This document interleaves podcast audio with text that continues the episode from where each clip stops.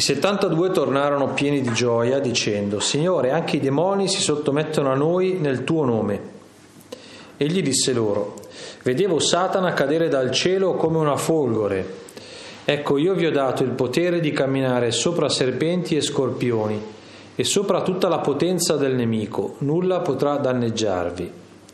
Non rallegratevi però perché i demoni si sottomettono a voi Rallegratevi piuttosto perché i vostri nomi sono scritti nei cieli.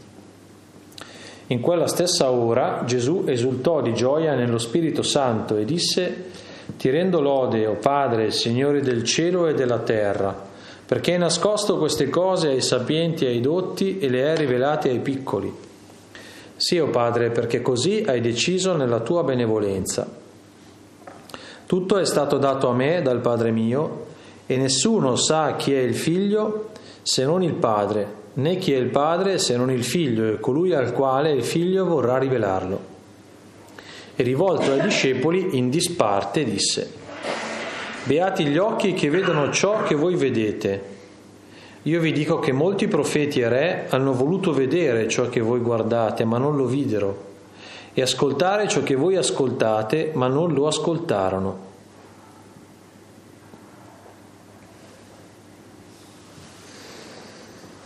Inquadriamo il brano per quello che è il suo contesto all'interno del percorso di Luca.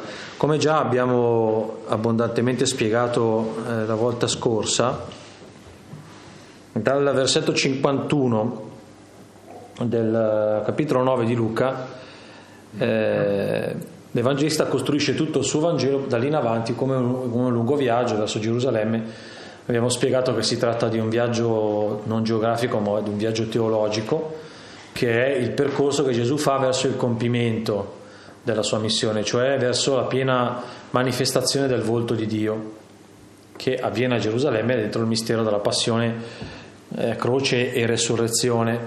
Ed è un viaggio che Gesù intraprende con ferma determinazione, eh, con quell'espressione che Luca eh, rende in maniera particolarmente efficace di indurire il volto. Nel versetto 51 del capitolo 9 dice così, mentre stavano compiendosi i giorni in cui sarebbe stato elevato in alto, vedete la, la Pasqua sullo sfondo, eh? mentre si stanno compiendo, è quel tempo lì di compimento, egli prese la ferma decisione di mettersi in cammino verso Gerusalemme. Quindi c'è questo viaggio che Gesù compie, l'indurirsi del suo volto, questa ferma determinazione, ci fa sentire il sapore di una lotta, cioè di qualcosa che sta impegnando Gesù. L'impegno è un impegno agonistico, nel senso etimologico della parola, cioè si tratta di una battaglia che Gesù va a sostenere, di una lotta vera e propria che Gesù va a sostenere. Di che lotta si tratta? Si tratta di una lotta contro coloro che intendono mantenere oscurato il volto del Padre che Gesù ha iniziato a rivelare eh, dando seguito con i fatti, con le parole al proclama che aveva fatto nella sinagoga di, di Nazareth, quello che abbiamo ascoltato, abbiamo commentato nel primo incontro, eh, e, e, e parole ed opere attraverso le quali cominciava a mostrare un ribaltamento delle, delle, categorie con cui fin lì si interpretava il mondo, insomma, i poveri stavano al primo posto, i deboli erano i prediletti, eh, il potere era qualcosa di cui bisognava da trattare insomma, con le pinze, la ricchezza è qualcosa che rischia di essere problematico, eh, occorre ritornare a una religiosità dove, eh, dove come dire, non, non, ci si, non, ci si, esaurisce in gesti esteriori, ma si lavora su una conversione del cuore, la misericordia come, come, come, categoria per interpretare il modo di Dio di stare davanti al peccatore, eccetera, eccetera. E Gesù si accorge che di fronte a questo modo, eh, a, questo, a questi tratti del volto di Dio, c'è una resistenza. E c'è qualcuno che si oppone apertamente eh, a questo suo annuncio e si oppone mh, con una determinazione tale da arrivare a decidere di ucciderlo.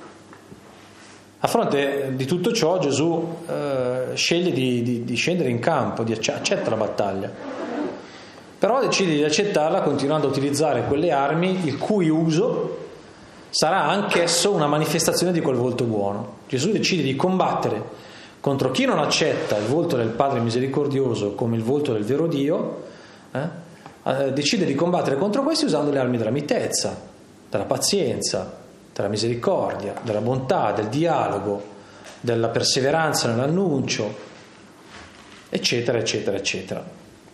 Rinuncia a ogni forma di, di, di, di, forza, di violenza, di eccesso di potere, di coercizione nella conversione, di svergognamento dei suoi nemici, di, di svergognamento non esiste, di umiliazione dei suoi nemici.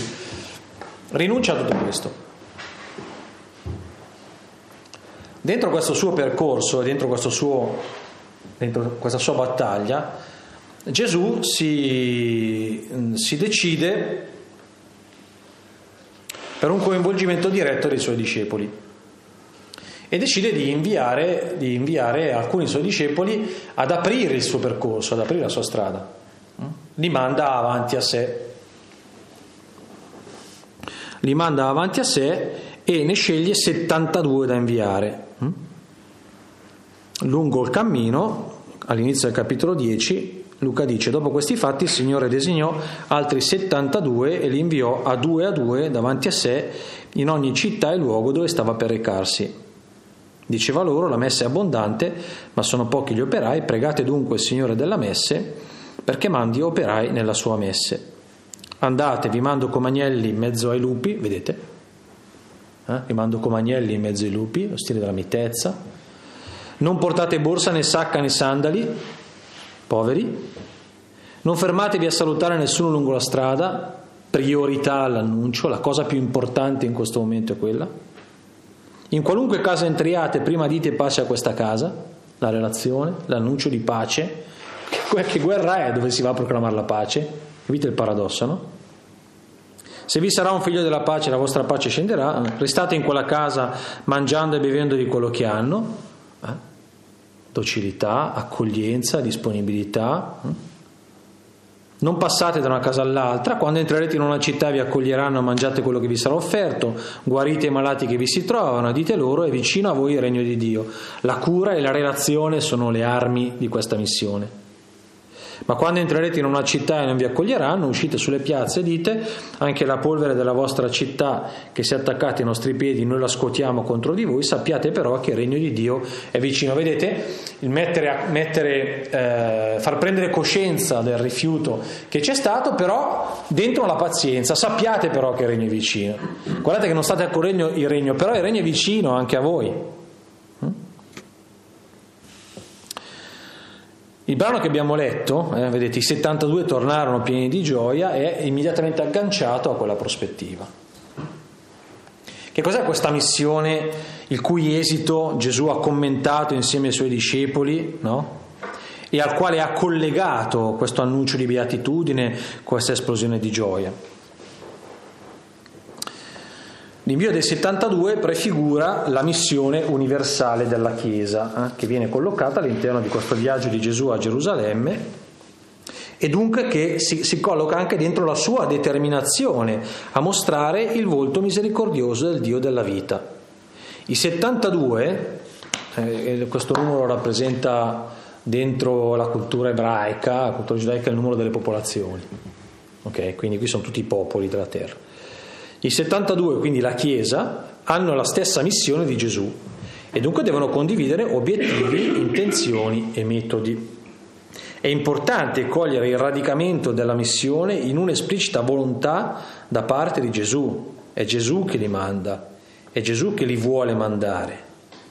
Perché? Perché non si può pensare l'opera missionaria se non in assoluta e strettissima continuità con l'azione di Gesù. Da dove prende origine il mandato missionario? Da una volontà di Gesù. Vuol dire che quello che si fa quando si va in missione per conto di Gesù eh, bisogna farlo in stretta continuità con quello che lui ha fatto. Dove questa parola continuità è una parola importante e molto interessante. Dove, eh, che cosa vuol dire eh, fare missione in continuità con l'agire di Gesù? Vuol dire che anzitutto io devo preoccuparmi, se sono un missionario, di cogliere qual è la volontà autentica di Gesù. Quali sono le sue intenzioni? Per usare un linguaggio paolino, quali sono i sentimenti del suo cuore? Per farli miei, per appropriarmene. Prima ancora di capire quello che devo fare praticamente, no? guarire malati, ok, cosa devo fare? Guarire malati, ma quali malati? Ma come si fa? Ma tutti, tutti quelli che mi trovo davanti, ma solo qualcuno per dare l'esempio, ma eh, devo andare in quali villaggi? Prima ancora di questo, di cosa deve preoccuparsi un missionario? Deve preoccuparsi di avere colto l'intenzione profonda di Gesù che lo invia. E la continuità, prima ancora che nei gesti, deve essere in questo, nello spirito con cui uno affronta la missione. I gesti potranno essere anche diversi da quelli che Gesù ha fatto.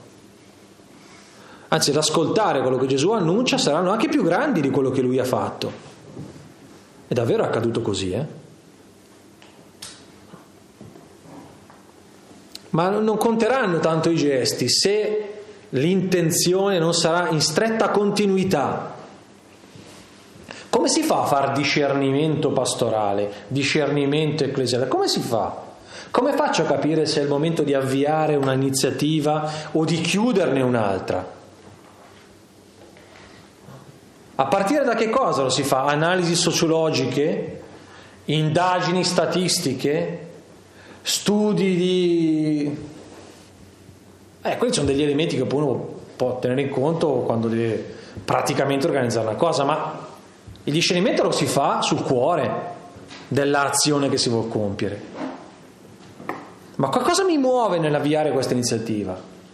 Qual è l'intenzione che io voglio perseguire? È in continuità con l'intenzione di Gesù? Cioè ci mettiamo a combattere la stessa battaglia, quella del rivelare il volto del Padre misericordioso? Questa cosa che vogliamo compiere, questa cosa che stiamo annunciando, la modalità che utilizziamo nell'annuncio, corrisponde a quell'intenzione di Gesù? Garantisce quella continuità? Questo, questo è discernimento, eh? Capite? Trasportate questa cosa anche dentro l'ambito, eh, anche dentro l'ambito familiare, no? Quando bisogna fare una scelta come famiglia, no? quando bisogna fare una scelta educativa, quando io devo scegliere qualcosa davanti a mia moglie, mio marito, mio compagno, la mia compagna, che cosa mi deve guidare? Sulla base di che cosa lo faccio? Beh, io so che sono chiamato come discepolo di Cristo a continuare questa sua opera. Sono chiamato, sì, siamo chiamati, tutti siamo chiamati a continuare questa opera. Il battesimo ci chiama questo, ufficialmente. E allora la domanda che devo farmi è sempre questa, ma questa, questa intenzione, prima che quell'azione, questa intenzione è in continuità con l'intenzione di Gesù? Evidentemente questo presuppone che uno conosca qual è l'intenzione di Gesù, no?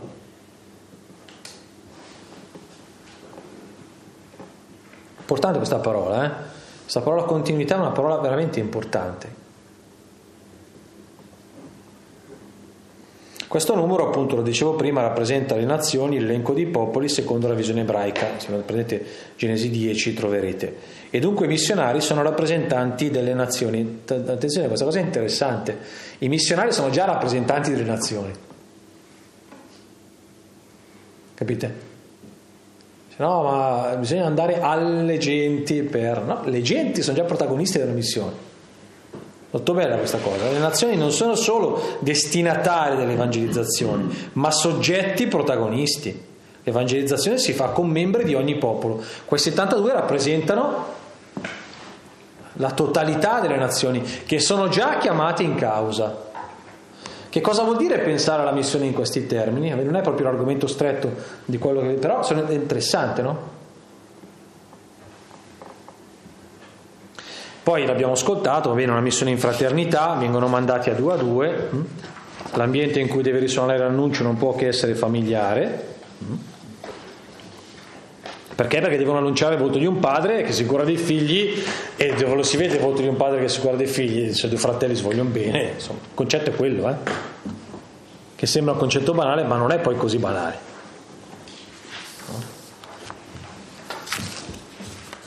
Interessante che questo compito di annuncio si avvii con un invito alla preghiera, no? La prima cosa che deve fare il missionario è pregare. Sì, non nel senso preghiamo perché Dio ce la mandi buona, no? Che è il modo con cui tante volte noi preghiamo accidenti. Non è tanto quello, eh? Cioè, qualche volta quando noi prima di iniziare a fare una cosa, ah, preghiamo il Signore perché ci accompagni con il suo aiuto, dove dietro questa preghiera che cosa c'è un po' così nascosto nella penombra delle, delle parole? C'è, no? abbiamo pensato una cosa, l'abbiamo progettata, no? l'abbiamo studiata, speriamo che ci vada bene, così se ci va bene, eh, vedi. Guardate che tante volte dietro il nostro modo di pregare si nascondono un po' questi giochettini qui, eh? Questa è un'altra preghiera, pregate il padrone della messe perché mandi operai nella sua messe, bellissimo. Prima cosa, oh, state tranquilli, non è che ci avete l'esclusiva, eh. Non è che ci avete l'esclusiva. Il fatto che siate pochi è un problema, sappiatelo, eh. Quindi qui la preoccupazione è coinvolgerne altri. Questa cosa che vi affidiamo, che vi affido, non vi appartiene in esclusiva. Vi è affidata, ma non vi appartiene. Quindi chiedete al Padre che vi mandi qualcun altro. Bellissimo questo. E poi il secondo aspetto che, che, che, sta dietro questa richiesta di preghiera, ma vi rende, rendetevi conto che insomma i mezzi sono scarsini, eh? non solo perché siete pochi, ma perché insomma riconoscete la vostra povertà. Il primo gesto del missionario è quello di riconoscere la sua inadeguatezza, la sua povertà. Siamo mancanti, Signore. Andiamo, ma siamo mancanti. Manda operai nella tua messa. Perché? Perché siamo mancanti. Non siamo sufficienti, ma non solo come numero, è una inadeguatezza più complessiva, no? Quella preghiera è un riconoscimento di inadeguatezza. Interessante questa cosa, perché guardate come dicono poi invece quando tornano. Cos'è che dicono? Eh, Signore, pieni di gioia, Signore, anche i demoni si sottomettono a noi nel tuo nome. Che è una dichiarazione di potenza. Cacchio Gesù, che muscoli che ci sono venuti. Siamo, siamo una squadra fortissimi. Abbiamo stravinto, cioè anche i demoni si sottomettono nel nostro nome. Qui non è una goleada, qui veramente è stato un, una, una, un trionfo, è stata una marcia trionfale. Anche i demoni si sottomettono. È, è interessante. Guardate che, che, che scarto che c'è tra questo atteggiamento e l'invito alla preghiera di Gesù. Queste non sembrano le parole di chi nella missione ha toccato con mano la propria fragilità, no? Sembra invece le parole di chi si è innamorato del potere che un altro gli ha dato, peraltro. No? Che un altro gli ha dato. Però si è innamorato di questa cosa. Cacchio. Bellissimo, no? Però Gesù li manda così, pregate padrone della messe, che fa anche un po' sorridere eh, perché dal punto di vista motivazionale non è che sia il massimo della vita, no? Se devi mandare la gente in missione devi caricarli. E invece Gesù, no?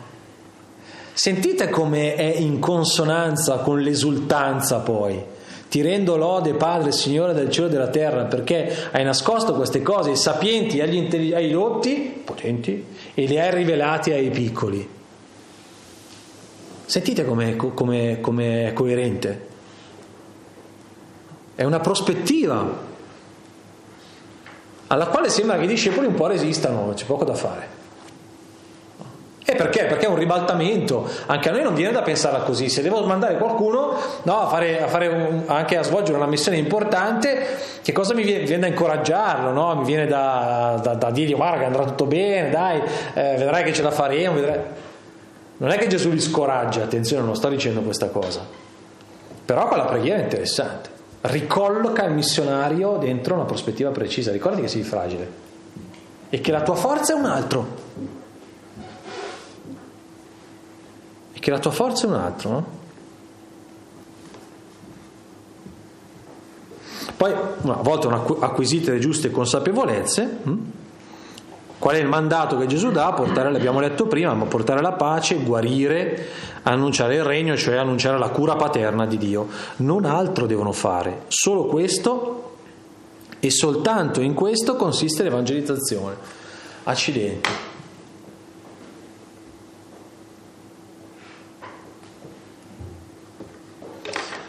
Questa settimana sono andato a un incontro di, di presentazione della... Cioè, qualcuno di voi credo che la conosca, Suor Alma Castagna eh, ha fatto un incontro, eh, una missionaria salesiana che è a Timor Est. e a casa in questi giorni ha fatto un incontro eh, venerdì sera e alla fine quando tu ascolti qual è il loro lavoro in missione, qual è il lavoro di evangelizzazione, no? Va bene, c'hanno la scuola, fondamentalmente hanno, hanno eh, un ambulatorio, una scuola, un ambulatorio e poi, poi celebrano la messa. E uno legge e dice guarire, annunciare il Vangelo, portare la pace uno guarda quell'attività missionaria e si accorge che quello lì è l'essenziale, è veramente l'essenziale. Ed è interessante perché, eh, perché questo ci riporta eh, un po' alla, all'essenziale, no? al nocciolo duro di quello che, che è il vero lavoro di, di evangelizzazione, ci fa guardare anche con una prospettiva anche un po' più così libera, un po' più disincantata, tutto il mega lavoro pastorale che normalmente facciamo in un tempo come questo dove continuiamo a ripeterci che dobbiamo avviare una nuova evangelizzazione. Che cosa vuol dire avviare una nuova evangelizzazione? Guarire, annunciare il Vangelo e, e, e, e portare la pace. E non è che ci sia molto. Eh. Ma tutto qui, beh, tutto qui, insomma, no? Dopo quel guarire va declinato, quel portare la pace va capito, quell'annunciare il Vangelo bisogna comprendere bene che cosa voglia dire oggi, in quali contesti, in che modalità. Allora, questo è lo sfondo a partire dal quale eh, eh, bisogna leggere un po' il ritorno dalla missione. Un po' di rilettura l'abbiamo già fatta, no? questi tornano e la prima esclamazione che hanno sembra essere un po' in controtendenza rispetto allo stile che Gesù ha cercato di dargli. No? Però altrettanto eh, curioso e, e per certi aspetti contraddittorio è il fatto che davvero i demoni si sottomettevano al loro nome, al, nome di Gesù. Davvero i demoni si sottomettevano. Qui c'è un discepolo che, che, che vive una imperfezione da discepolo, sono discepoli che ancora non hanno ben capito cosa voglia dire gestire eh, quel potere, non hanno ancora ben capito qual è la loro vera gioia, non hanno ancora ben capito qual è il cuore del Vangelo, non lo hanno ancora ben capito, eppure stanno già vivendo la missione. Che questo è interessante e molto consolante. No? E ci fa guardare con maggior, anche qui, con maggior libertà alcune alcune posizioni per le quali o uno è perfettamente preparato, perfettamente consapevole, perfettamente coerente, altrimenti non diventa credibile. Ma questi sono credibili? In che misura sono credibili? In che misura lo sono?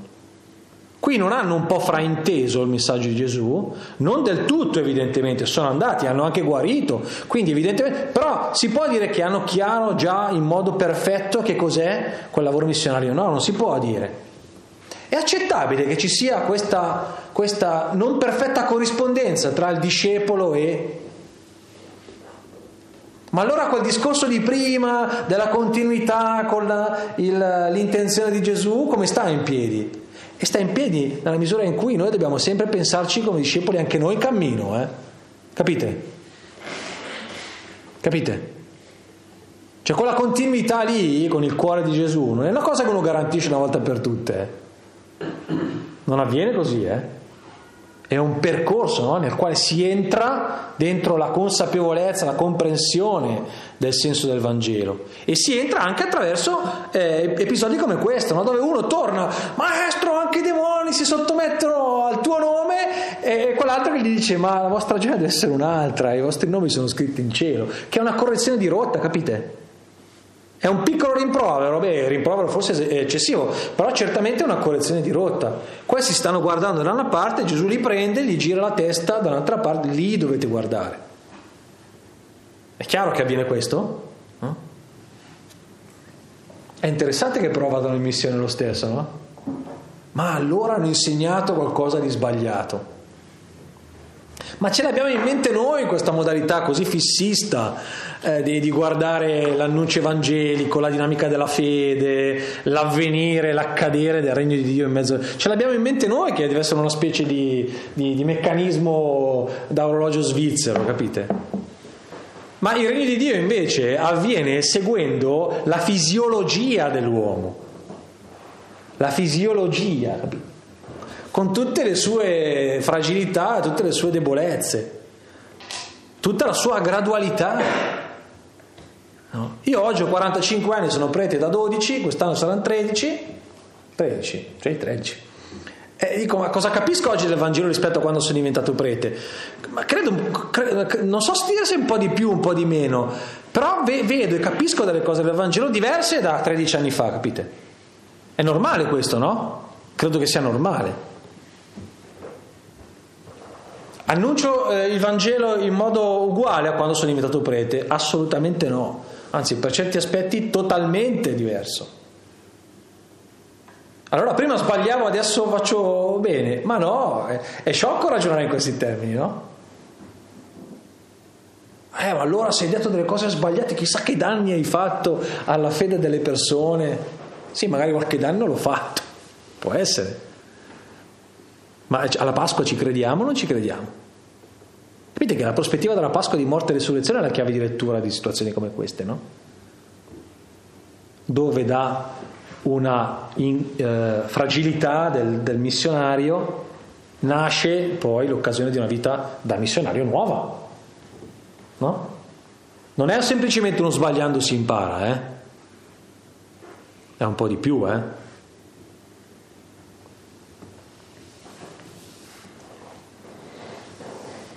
Qual è lo sfondo allora di questo ritorno dalla missione? Beh, il versetto introduttivo ce lo dice, sono due gli elementi che tornano forti eh, in, questa, in, questo dialogo tra Gesù e i suoi e sono il tema della gioia e il tema di questo potere. Mm? La gioia e il potere. Lo sfondo del ritorno dalla missione è la gioia, mm? loro hanno gioia, poi c'è l'esultanza di Gesù. Il successo della missione non viene però considerato dai discepoli la conversione delle genti, interessante questa cosa. Che cos'è che considerano un successo della missione? La conversione delle genti? Aver curato i poveri, aver guarito qualcuno, aver curato i poveri?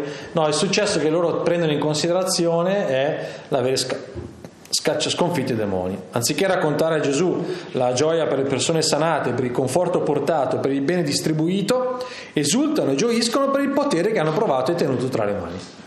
Il tema dominante diventano dunque esattamente quel potere e quella gioia. La missione sembra una lotta contro le forze del male a favore della liberazione degli uomini.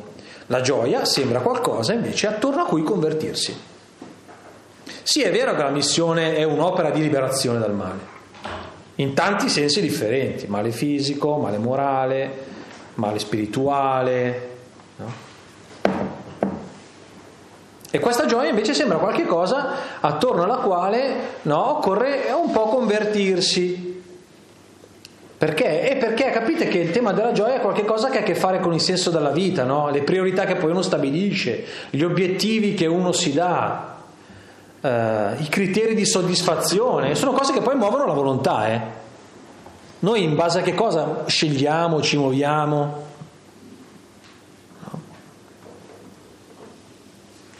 inseguendo qualche cosa che crediamo, pensiamo, speriamo sia una sorta di compimento, di realizzazione, di soddisfazione. E quindi questo tema, quello della gioia, no, emerge da questo confronto tra Gesù e i discepoli come qualcosa attorno al quale non può convertirsi. Questa caduta di Satana di cui Gesù parla, eh, bisogna rifarsi un po' allo sfondo della tradizione giudaica, che vedeva Satana rappresentato in cielo come accusatore degli uomini. Nella tradizione giudaica Satana non sta all'inferno, c'era l'inferno, c'era il luogo delle ombre, lo Sheol, eh? ma Satana stava in cielo, al cospetto di Dio. Se leggete il libro di Giobbe? Quando Giobbe decide di chiede a Dio di poter tentare quando Satana chiede a Dio di poter tentare Giobbe, santuomo, dove si trova? Si trova nella corte celeste, Satana. Con che ruolo? Il ruolo degli accusatori degli uomini, cioè aveva la parte di colui che cercava di ottenere la condanna da parte di Dio eh, rispetto ad alcuni comportamenti che non erano comportamenti adeguati. E dunque era quello che dava al volto di Dio un tono minaccioso, non era il volto di Dio minaccioso, era accusatore dei santi, si chiamava così, Satana, no? Che dava questo tono minaccioso, era lui che accusava. Quindi quando Gesù fa riferimento a questa caduta di Satana dal cielo, no? è una dichiarazione del fatto che da adesso in avanti nessuna accusa sarà più presentata a Dio contro l'umanità. Cosa vuol dire vedevo Satana cadere dal cielo? È il modo con cui Gesù dice, appunto usando il linguaggio della tradizione giudaica, adesso non dovete avere più paura di nulla. Non c'è più nessuno che vi accusa. Ma nemmeno quando fate il male c'è più nessuno che vi accusa. C'è il voto di un padre che evidentemente vi invita ad abbandonare il male perché vi fa male, no? Ma che come prima cosa vi offre la misericordia, anche a fronte del male commesso. Poi la misericordia è da accogliere e la modalità con cui la si accoglie evidentemente è il riconoscimento del male e la scelta di abbandonarlo, no? Chiaro questo, no? Questo è il tempo, dice Gesù in questa frase un po' particolare, che, che, si, che, si, riferisce a Satana, questo è il tempo in cui si deve finalmente vedere eh, con totale chiarezza, con assoluta trasparenza, che, il, che Dio è un Padre misericordioso, paziente, buono e fedele. Punto. Senza più alcun dubbio. E chi si sente accusato sappia che quell'accusa è un'accusa satanica, e non è il Padre mio che la mette nel cuore.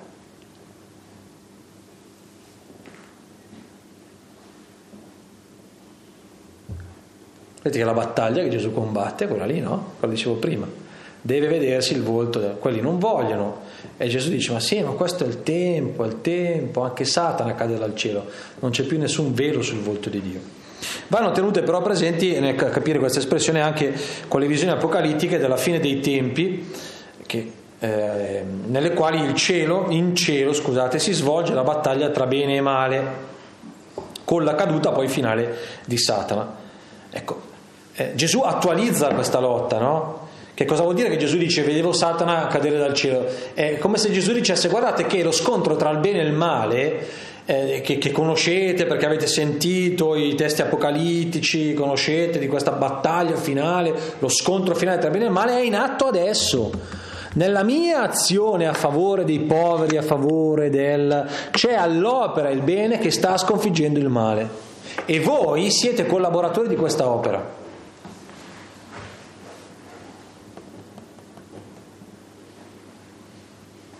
Che cosa vuol dire che il regno di Dio è vicino e adesso bisogna convertirsi?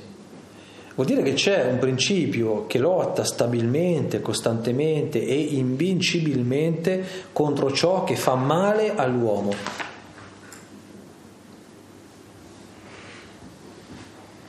Che cosa, che cosa provate quando, quando, una, quando, una, persona che amate sta male, ma anche una persona che non amate, ma che incontrate una persona, che, che, che, anche un estraneo, che vi racconta una sua sofferenza, che cosa provate? Che cosa proviamo? Che cosa ci viene naturale? La compassione, non ci viene naturale la compassione. No, ci viene naturale. Ah, e poi magari capita quel giorno che siamo presi da mille cose, cioè guarda che rottura, va bene, però che cos'è che ci viene naturale? Ci viene naturale la comp- compassione, ci viene naturale quella spinta a fare qualcosa per togliere quella sofferenza. È innegabile che questa cosa ci viene, ragazzi, è innegabile. Che cosa credete che sia il regno di Dio? È questa cosa qua, eh. È questa spinta interiore che abbiamo a lottare contro ciò che fa male all'uomo, a lottare contro ciò che attenta alla vita dell'uomo. Cioè, ma tante volte gli uomini sono loro la causa del male, e punto. È quando assecondano quell'altra spinta che si oppone. Vedete dove avviene lo scontro tra il bene e il male? Dove avviene lo scontro tra il bene e il male? Avviene alla fine dei tempi, accade adesso. Dov'è che accade? E accade nel mondo, ma nel mondo dove? Da che parte entra nel mondo il male e il bene? Da una porta sola, è quella della libertà dell'uomo. C'è poco da fare, eh? c'è poco da fare. E Gesù dice questa cosa, c'è un alleato, il regno di Dio dove va scoperto? Eh, va scoperto, va scoperto dentro lì, dentro la propria volontà, dentro la propria libertà, va ascoltato negli altri. Che cosa vuol dire annunciare il regno di Dio? Vuol dire chiamare a collaborare a questa lotta contro ciò che fa il male dell'uomo.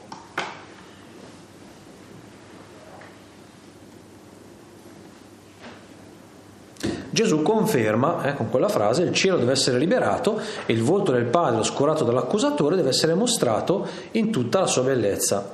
Nessun male sarà ultimo e nulla davvero avrà potere di morte definitiva. E quella roba lì del camminare sui serpenti e sugli scorpioni vuol dire questo, eh? che alla fine non c'è nessun male che prevarrà, eh? nessun male che prevarrà. Perciò i discepoli devono gioire del fatto che godono della cura del Padre che li salva e libera da ogni male per mezzo di Gesù. La salvezza non sta nel potere sui demoni o nei successi missionari. La scelta del Padre è salvezza. Il fatto che il Padre li abbia scelti come suoi figli è la salvezza.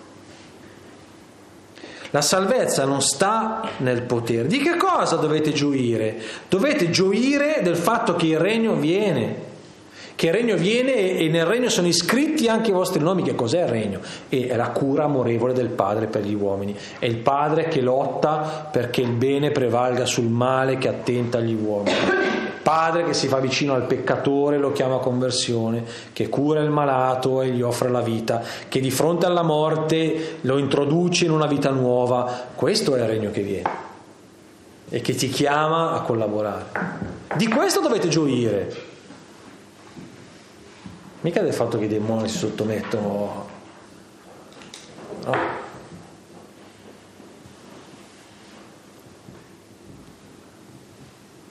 Che cos'è che dà la felicità vera a, al figlio? Il regalo di Natale o il genitore gli ha regalato il regalo? E che gli ha detto con quel regalo tu sei un dono per la mia vita.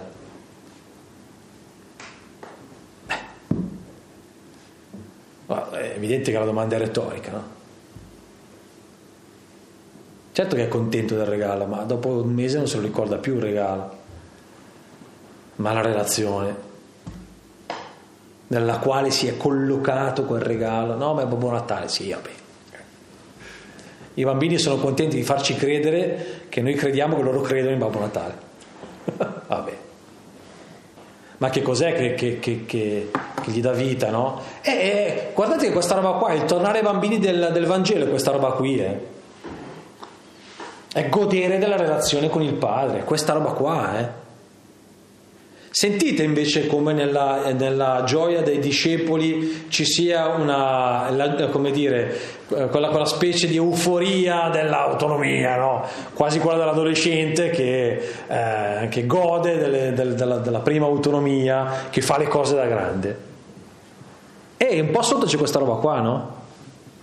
E Gesù dice, ma no, ma eh, la gioia sta nel fatto che, che anche il giorno in cui non riuscirete a scacciare i demoni, e capiterà, si è già capitato qualche capitolo prima, anche, nel, anche il giorno in cui non riuscite a scacciare i demoni, i vostri nomi sono iscritti in cielo.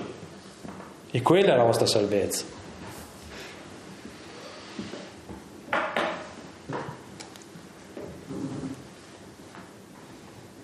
Vedete, questo ritorno dalla missione fa venire il sospetto che la logica dei discepoli sia stata un'altra godono del potere, della capacità di sottomettere, della forza che si accorgono d'avere.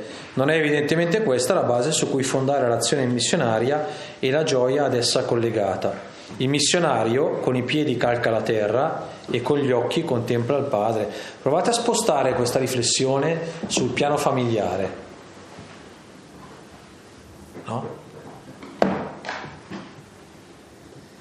Che cosa vuol dire? Dov'è che, dov'è che attacco le mie gioie familiari.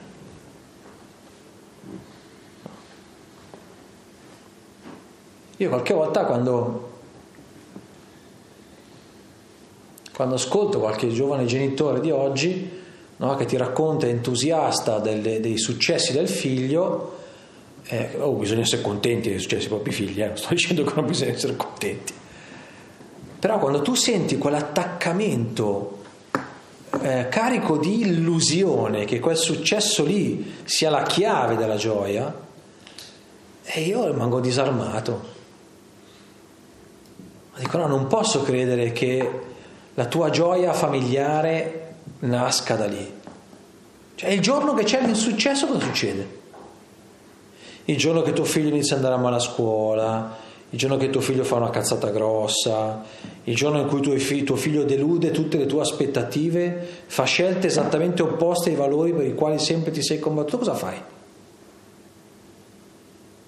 Finisce la gioia familiare? Su cosa costruisci? In che modo accogli il regno dentro le dinamiche familiari? Che vuol dire la consapevolezza che la salvezza, la gioia, compi- la realizzazione della vita, la serenità nell'affrontare le cose della vita la si trova dentro un legame. Cosa vuol dire costruire una gioia familiare su questo? Cosa vuol dire? È complessa questa domanda, eh? non è una domanda da si risponde così pronti via. Eh? Cioè è una di quelle domande che bisogna tenere sullo sfondo che deve lavorare dentro, no?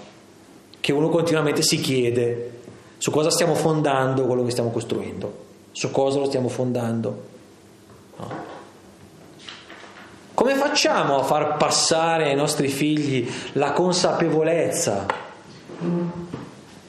che la gioia della vita sta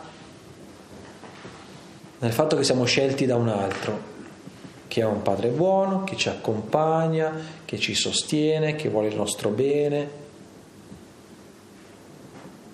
Come si fa a far passare questa consapevolezza? No? Evidentemente noi siamo missionari eh, un po' sgaruppati come quelli lì, eh? Cioè, l'obiettivo non è evidentemente quello di, oddio, allora non sono in grado di, ma, cioè, non è questa la prospettiva, non è quella che dicevo prima. Siamo in cammino, ma la domanda che, che devi guidare il cammino è questa domanda qua, è chiaro?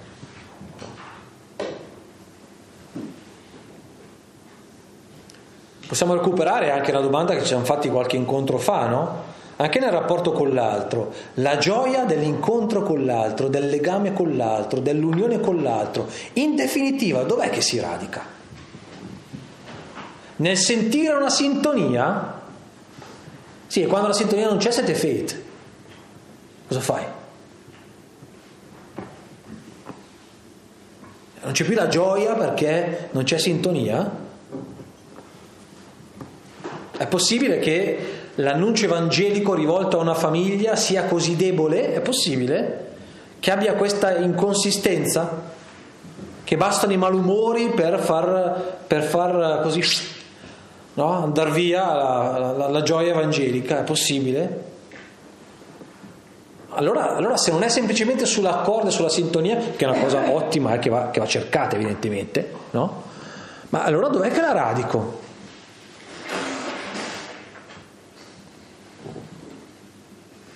Che cosa vuol dire che ti amo nel nome del Padre? Cosa vuol dire? Guardate che il matrimonio cristiano vuol dire quella roba qua, eh? Credo vi sia chiaro questa cosa. Io ti amo nel nome del Padre e del Figlio e dello Spirito Santo e accolgo il tuo amore nel nome del Padre, del Figlio e dello Spirito Santo. È per questo che dopo l'un per l'altro si è riflessi dell'amore di Dio, manifestazione dell'amore di Dio. No? Ma che cosa vuol dire profondamente questa cosa? E vedete, questa domanda poi evidentemente poi ha le conseguenze su, su, che cos'è, sul, sul tema della gioia, no? Andiamo avanti perché poi adesso Gesù ci, ci eh, rimette un po' a posto le, le questioni. Ti rendo lode Padre, Signore del cielo e della terra, dice Gesù, esultando di gioia nello Spirito Santo. Gesù esulta per ciò che il Padre è e fa, vedete, dove sta la gioia di Gesù? In ciò che il Padre è e in ciò che il Padre fa. Perché se avesse dovuto collocare la propria gioia, la propria eh, soddisfazione, la propria serenità, la propria, eh, nel successo, nell'aver far, capito, aver far eh, nell'essere riuscito a far capire ai discepoli qual era il cuore della missione, eh, Gesù a questo punto si sarebbe innervosito terribilmente.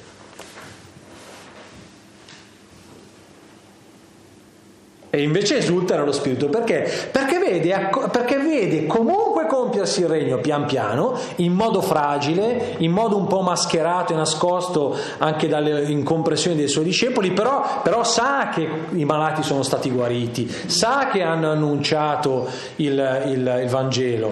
Beh, si stanno esaltando per, una, per la cosa non proprio giusta, va bene, però sa che è accaduto e vede Satana cadere dal cielo, vede il volto del Padre manifestarsi e di questo gioisce. E siccome il regno viene comunque, riprendete tutte le parabole del lievito, del grano di senape, eccetera, il regno dei cieli viene, il regno di Dio viene, inevitabilmente ineluttabilmente, quella gioia non può che essere permanente e piena. Che cosa vuol dire gioire di ciò che il Padre è e di ciò che il Padre fa? Che cosa vuol dire per la nostra vita? Costruire la nostra gioia su questo. Questa è una gioia che si può produrre? È una gioia che si può produrre questa. Mi metto lì, mi convinco che Dio è all'opera, no? E a furia di convincermi, training autogeno, tutte quelle robe lì, no? Mi convinco, mi, me lo ripeto centomila volte finché mi metto in mente l'idea che Dio è all'opera comunque e questo mi fa sorgere gioia nel cuore.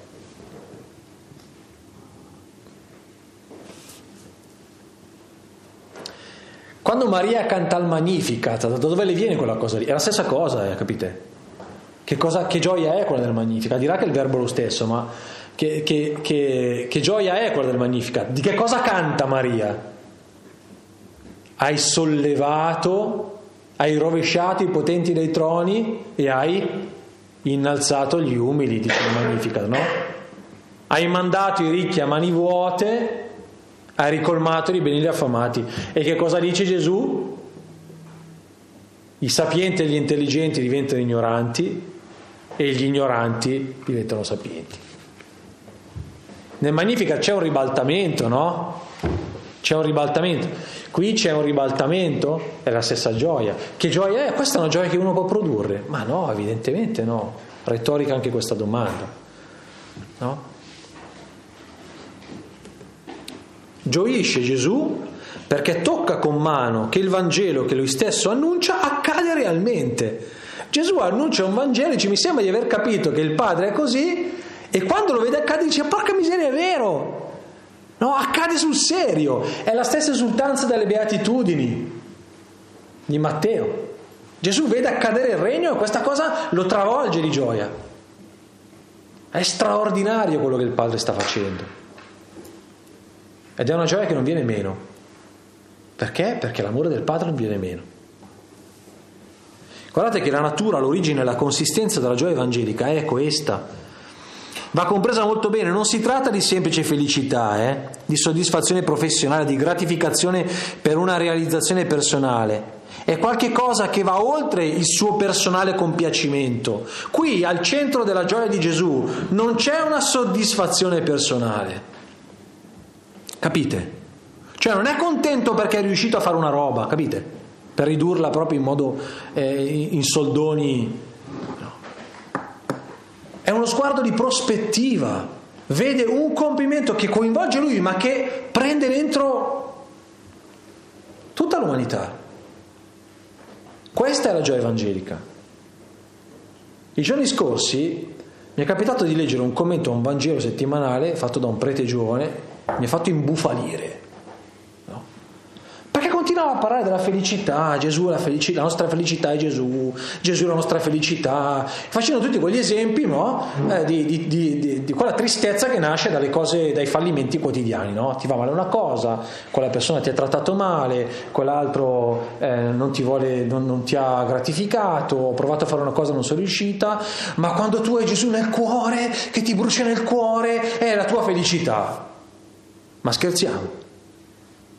Cioè, ma Gesù non è una botta di vita, eh? Cioè, non è una pippata di cocaina, eh? Che quando sono giù... Ah, Gesù, adesso sì che tutto euforico, mi ha trattato male al lavoro, mio marito non mi ha dato uno sguardo, i miei figli hanno preso uh, no, note, insufficienze, sono pure andato a fare Pilates, mi sono guardato allo specchio, un disastro, però ah, c'ho Gesù che mi cambia la vita, ma oh, non scherziamo, eh. Questo è ridicolizzare il Vangelo e ridicolizzare la gioia evangelica. Eh, ricordiamoci questa cosa. Eh. Cioè la psicologizzazione del Vangelo è una sciocchezza terribile, no? Eh, ma quando se tu sei bloccato interiormente dal giudizio degli altri, dai peccati che hai commesso, quando passa Gesù sblocca tutto. Ma ti basta lo psicologo per sbloccare quelle robe lì.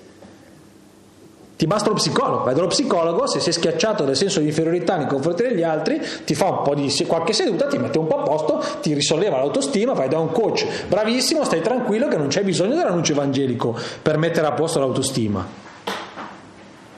Oh, No? Spaziamo, liberiamo il campo da questo fraintendimento della gioia evangelica. Eh? Non c'entra niente con questo, con l'allegria o con l'euforia o con affrontare le cose con... No, no. E attenzione che questa gioia Gesù la prova dentro una situazione che è una situazione di lotta. Eh? Qui c'è qualcuno che gli vuole fare la pelle, Gesù lo sa, eh? Capite? Che cosa vuol dire? La gioia evangelica è qualcosa che sta dentro, dentro il tragico, è dentro il drammatico, dentro la possibilità della morte, eh? sta dentro lì, eh? non la si scopre da un'altra parte. Non la si scopre da un'altra parte.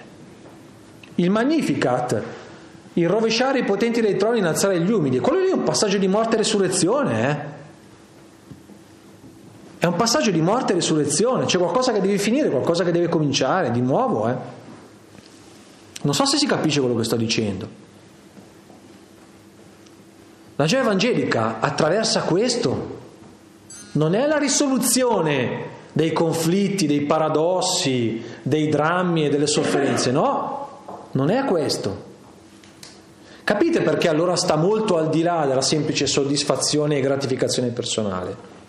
Certo c'è anche quella, ma non confondiamola con la gioia evangelica, qualcosa di più profondo che ha uno sguardo più largo, ha lo sguardo di Dio. La gioia evangelica tu te ne appro- te, la, la sperimenti quando guardi la storia con lo sguardo di Dio, che è lo sguardo che guarda singolo, ma dentro un popolo che cammina verso la salvezza. Questa è la gioia evangelica.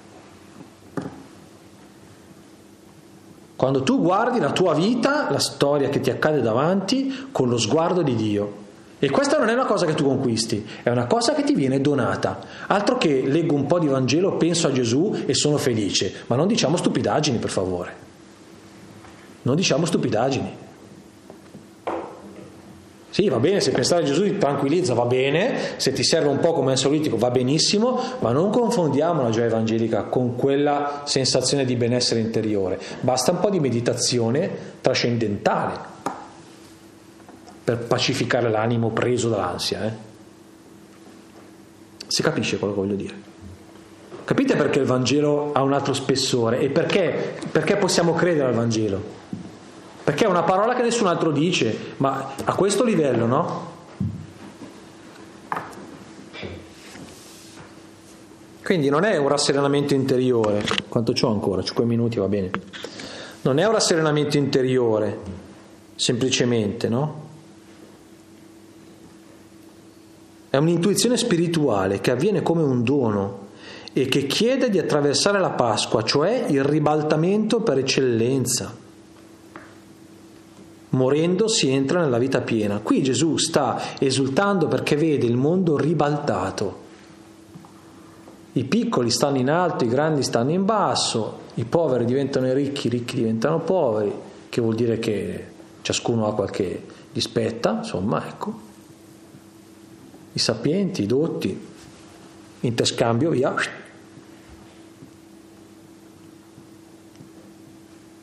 Io credo che me, l'avrete sentito ripetere non so quante volte, ma davvero la Pasqua è la chiave di lettura del Vangelo, da lì non, non, non si scappa. Cioè.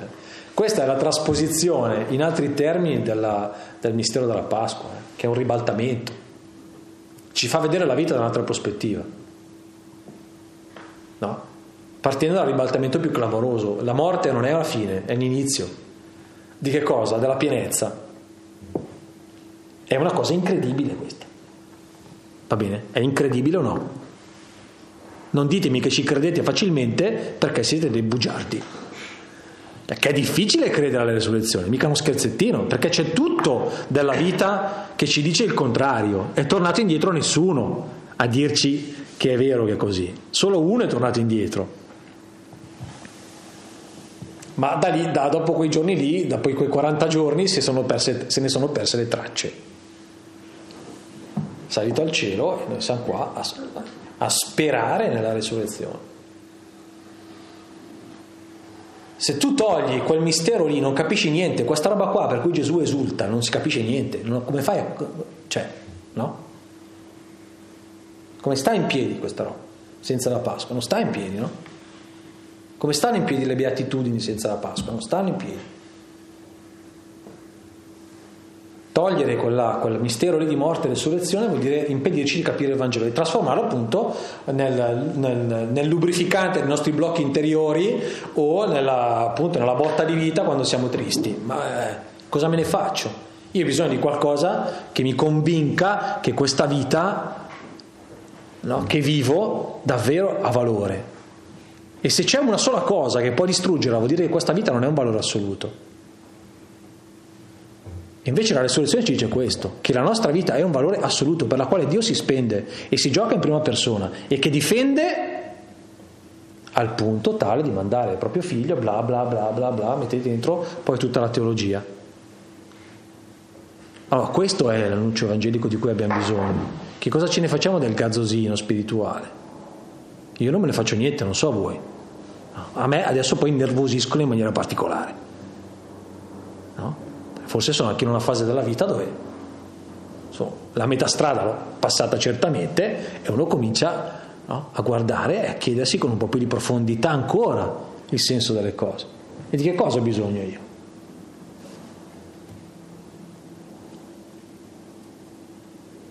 Quando devi crescere un figlio, che parola vuoi per lui? Che parola vuoi per lui?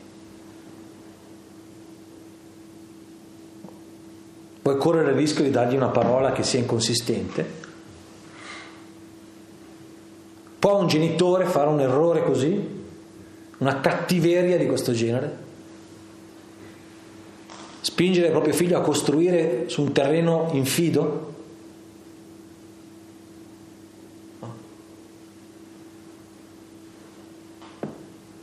Vedete, il lavoro dell'evangelizzatore che fa il genitore è straordinario. Eh? È una generazione alla vita, capite che è una generazione alla vita?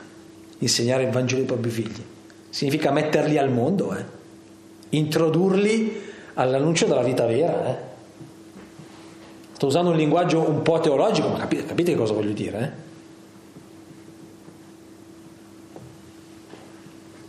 Eh? È straordinario.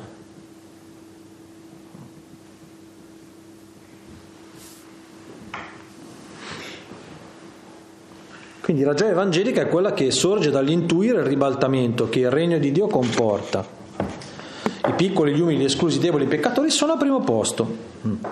Quindi quando parliamo del Vangelo per la nostra felicità o cose del genere, stiamo attenti a non perdere questo spessore.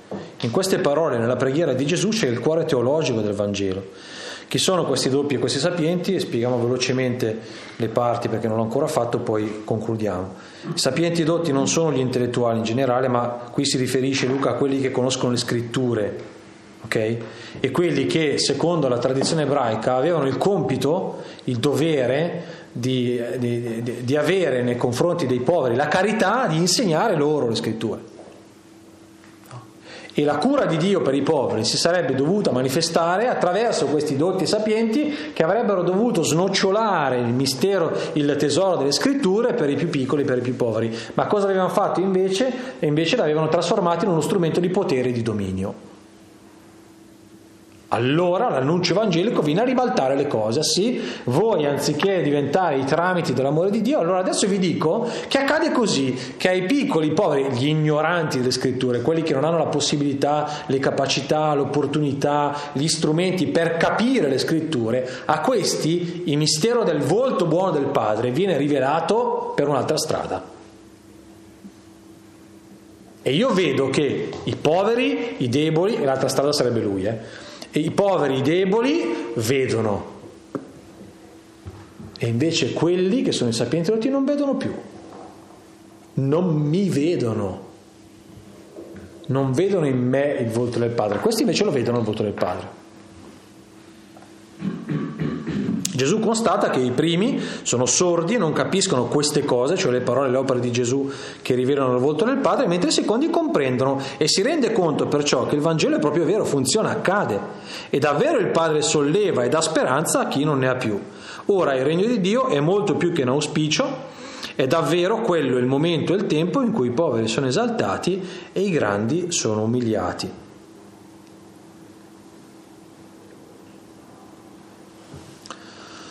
Bene, concludiamo qui. Ehm, qualche spunto anche un po' sulle ricadute delle dinamiche familiari, educative così, eh, l'abbiamo dato spiegando il testo. Qui trovate invece quel, eh, quei passi di Amore e Letizia che provano a offrire qualche spunto per ritradurre questo brano eh, nei termini del non cercare il proprio interesse. Vedete anche il tema della gioia ritorna eh, in quella forma lì. Il non mancare di rispetto, tutto il tema eh, della debolezza, della... vabbè, non è che devo anticiparvelo.